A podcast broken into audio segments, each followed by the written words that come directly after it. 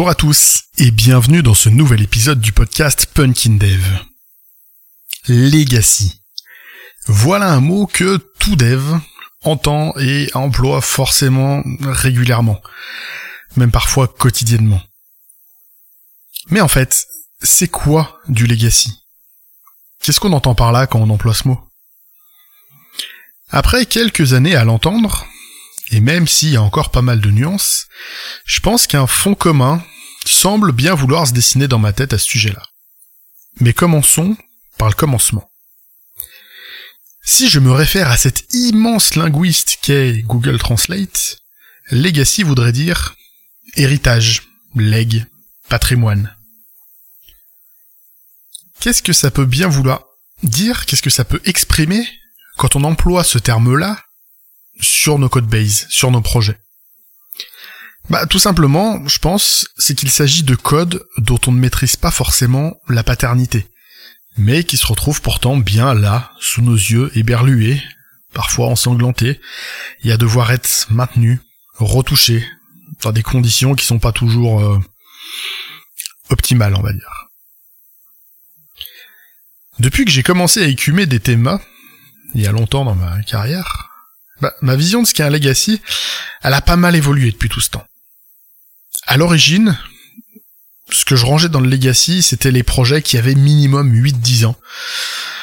Étant donné que ma première TMA, c'était une appli qui avait, euh, je crois, entre 10 et 15 ans d'âge, bah, j'étais convaincu que le seul et unique problème de tout le code que j'avais à gérer au quotidien, c'était juste son âge, son histoire. Il faut dire que celle-ci de Codebase, elle était quand même pas mal gratinée. Je vous fais un peu tout le truc, tout le code était passé par 3, 4, voire 5 ESN différentes, euh, il y avait des parties du code qui résultaient d'un process de fusion-acquisition d'entités extérieures qui avait résulté en un espèce de collage brutal de sous-applis entières externes dans le code d'origine. Euh, honnêtement, j'ai rarement vu une appli avec autant d'hétérogénéité dans les standards utilisés. Pour le dire vulgairement, mais pas trop, euh, ce code base c'était juste un immense étron aux proportions purement horrifiques. Si vous avez l'image du tout premier Jurassic Park avec l'énorme tas de déjections de dinosaures, euh, vous avez une petite idée de ce à quoi ressemblait chacun des 88 projets qui composaient toute la solution. D'un point de vue purement symptomatique, euh, ce type de projet legacy, ça peut se caractériser par deux trois indicateurs. Il y en a un qui est connu, c'est le taux de vulgarité moyen de l'équipe. C'est le nombre de what the fuck qu'on peut entendre au quotidien dans l'équipe. Plus on va en entendre, eh, plus on va se dire qu'a priori le code est bien bien dégueulasse. En un peu plus quantifiable, on va avoir un peu le taux de régression si absolument à chaque dev, que ce soit une évol ou une correction de bug, bah chacun de ces devs entraîne des nouveaux bugs, là on peut être certain qu'on est sur un bon gros vieux legacy bien tout pourri. Alors je sais pas si vous avez le même vécu, mais en plus de la vulgarité, un des trucs que j'ai le plus tendance à entendre venant des devs sur tous ces projets, c'est les reproches lancés à l'adresse des précédentes équipes. Ouais, avant, de toute façon, ils faisaient n'importe quoi, regarde ce qu'ils ont fait, c'est nul, euh, franchement, euh, il devait y avoir que des juniors, des stagiaires, tout ça. Plein de bienveillance. L'avantage de ces propos-là, c'est que bah, les équipes qu'on est en train de cibler, ils sont pas là pour répondre. Et en fait, c'est vachement pratique pour avoir raison et se sentir meilleur qu'eux. Alors si vous avez ce travers-là, je vais vous spoiler, mais en fait les devs qui vont récupérer euh, ce que vous faites maintenant dans 6 mois, 1 an, 2 ans, ils vont avoir les mêmes pensées totalement délicates à votre égard. Mais ça on va y revenir. Avec le temps qui a passé, et un petit peu de diversité euh, de types de projets que j'ai rencontrés, des personnes avec qui j'ai pu travailler, j'ai pu affiner et surtout un peu nuancer ma vision du legacy. Pour faire assez simple, en fait, maintenant, je me dis que le legacy, c'est juste du code, un tout petit peu daté, sur lequel il nous manque surtout son contexte d'émergence. Pourquoi on a ce design C'était quoi les contraintes au moment où tout ça a été codé? C'était quoi l'objectif business à ce moment-là? Et si on peut pas répondre instantanément à ces questions, alors je considère qu'on qu'on est sur du legacy. Parce qu'il va falloir faire un effort supplémentaire de recherche, de concentration pour essayer d'y répondre et tenter de prendre tout ça en compte. Et dans cette optique-là, on peut très très facilement se retrouver à être le premier pourvoyeur de notre propre legacy. Qui n'a jamais dû rouvrir un bout de code qu'on n'a pas touché depuis 2-3 mois quand on ouvre le truc, on peut facilement être tenté de fustiger les devs qui ont codé cette bouse immonde jusqu'au moment où l'abominable vérité va surgir. Mais c'était moi Et du coup, là, on aimerait bien avoir une machine à remonter dans le temps pour aller se mettre deux trois baffes à l'époque où on a fait ça. Comic Strip a brillamment euh, illustré ça en BD d'ailleurs. Mais au final, pourquoi on râle vraiment sur ce code? Est-ce que c'est juste parce qu'il est vieux? Parce qu'on le comprend pas? Ou juste parce s'il est moisi? Mais s'il est moisi, est-ce que c'est aussi parce qu'il est vieux ou... Très honnêtement, c'est souvent corrélé. Du vieux code, bah, par essence, il a plus de chances d'être dégradé, plus qu'un petit code tout neuf qui fait pas grand chose, qui a une ou deux features, quoi. Mais dans le fond, ce qu'on appelle, à mon goût, trop souvent legacy, c'est juste de la malfaçon logicielle une appli qui va être bien construite, qui sera alignée avec le métier, qui a une complexité accidentelle qui est de l'ordre du contrôlé. Ce sera pas forcément une purge à prendre en main. Et j'aime bien faire ce, distinguo entre le legacy et le code moisi, euh, de la même manière que, que, le camarade Julien Topsu faisait sur le podcast il y a quelques mois quand il différenciait la dette technique et la malfaçon.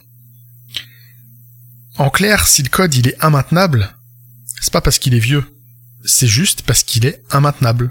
Il a été mal fichu. Alors je dirais maintenant à vous de faire comme dans des toilettes publiques. Ne pas laisser l'endroit plus sale que vous ne l'avez trouvé en rentrant. Et pour ça, il existe des leviers d'action basés sur de la prise de recul, sur de l'acceptation managériale, d'accepter le fait qu'améliorer l'existant, à court terme, ça risque de coûter. Si on veut retrouver du gain à moyen long terme. J'en parlais dans un ancien épisode où j'évoquais la survie sur un projet moisi.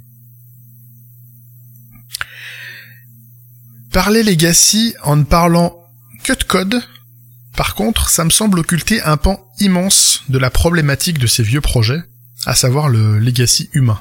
Je remercie encore Julien euh, qui m'en avait parlé hein, une fois en conf. Je connaissais pas la terminologie, c'est super intéressant. Le code qu'on produit, le code qui est produit, il naît des personnes et des profils qui sont en place au sein d'une équipe.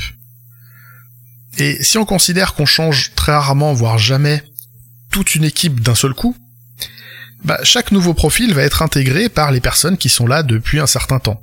Donc en plus du code, les nouveaux qui arrivent, ils vont hériter de tout ou partie des points de vue, des avis, des habitudes, des façons de faire des anciens. Et sans un gros, gros effort de prise de recul et de tentative de changement, bah, tous ces vecteurs, ils vont être transmis tels quels. Ils vont être transmis aux nouveaux qui arrivent et à la prochaine génération que ce soit côté dev ou côté management.